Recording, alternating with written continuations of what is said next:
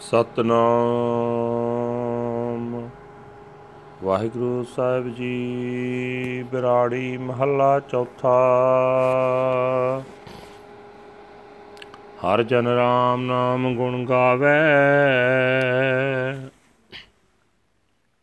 ਜੇ ਕੋਈ ਨਿੰਦ ਕਰੇ ਹਰ ਜਨ ਕੀ, ਆਪਣਾ ਗੁਣ ਨਾ ਗਵਾਵੇ। ਰਹਾਉ ਹਰ ਜਨ ਰਾਮ ਨਾਮ ਗੁਣ ਗਾਵੇ। ਜੇ ਕੋਈ ਨਿੰਦ ਕਰੇ, ਹਰ ਜਨ ਕੀ ਆਪਣਾ ਗੁਣ ਨਾ ਗਵਾਵੇ। ਰਹਾਉ ਜੋ ਕਿਛ ਕਰੇ, ਸੋ ਆਪੇ ਸੁਆਮੀ, ਹਰ ਆਪੇ ਕਾਰ ਕਮਾਵੇ। ਹਰ ਆਪੇ ਹੀ ਮਤ ਦੇਵੈ ਸੁਆਮੀ ਹਰ ਆਪੇ ਬੋਲ ਬੁਲਾਵੇ। ਹਰ ਆਪੇ ਪੰਜ ਤਤ ਵਿਸਥਾਰਾ, ਵਿੱਚ ਧਾਤੂ ਪੰਜ ਆਪ ਪਾਵੇ। ਜਨ ਨਾਨਕ ਸਤ ਗੁਰ ਮੇਲੇ ਆਪੇ, ਹਰ ਆਪੇ ਝਗਰ ਚੁਕਾਵੇ। ਹਰ ਆਪੇ ਪੰਜ ਤਤ ਵਿਸਥਾਰਾ ਵਿੱਚ ਧਾਤੂ ਪੰਜ ਆਪ ਪਾਵੇ।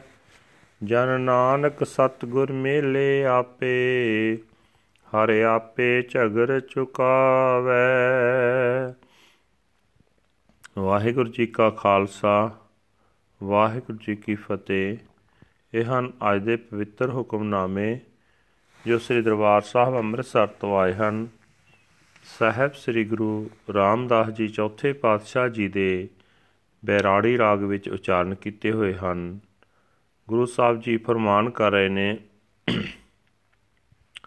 हे ਭਾਈ, ਪਰਮਾਤਮਾ ਦਾ ਭਗਤ ਸਦਾ ਪਰਮਾਤਮਾ ਦੇ ਗੁਣ ਗਾਉਂਦਾ ਰਹਿੰਦਾ ਜੇ ਕੋਈ ਮਨੁੱਖ ਉਸ ਭਗਤ ਦੀ ਨਿੰਦਾ ਵੀ ਕਰਦਾ ਤਾਂ ਉਹ ਭਗਤ ਆਪਣਾ ਸੁਭਾਅ ਨਹੀਂ ਤਿਆਗਦਾ, ਠਹਿਰਾਓ।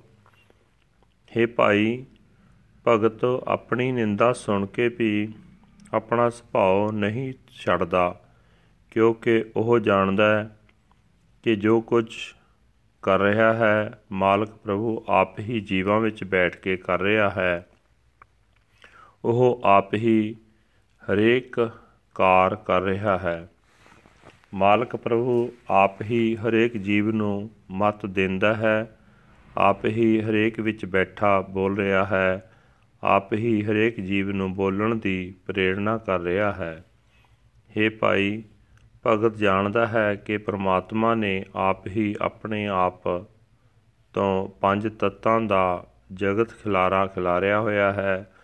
ਆਪ ਹੀ ਇਹਨਾਂ ਤੱਤਾਂ ਵਿੱਚ ਪੰਜ ਵਿਸ਼ੇ ਭਰੇ ਹੋਏ ਹਨ। हे ਨਾਨਕ, ਆਖੇ ਭਾਈ, ਪਰਮਾਤਮਾ ਆਪ ਹੀ ਆਪਣੇ ਸੇਵਕ ਨੂੰ ਮਿਲਾਉਂਦਾ ਹੈ।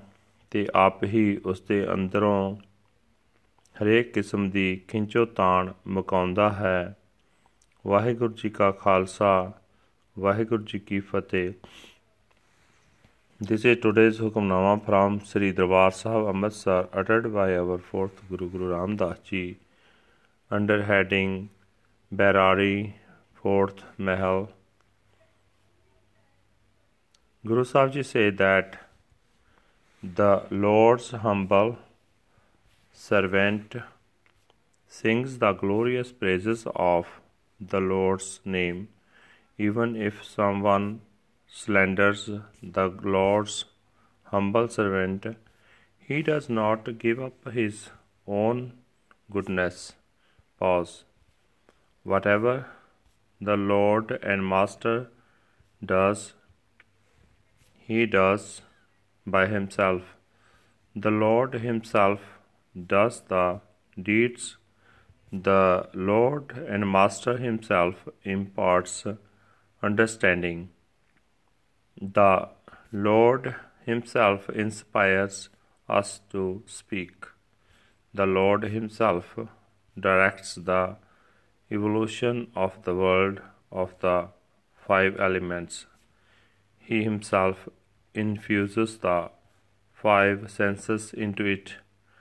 O servant Nanak, the Lord Himself unites us with the true Guru.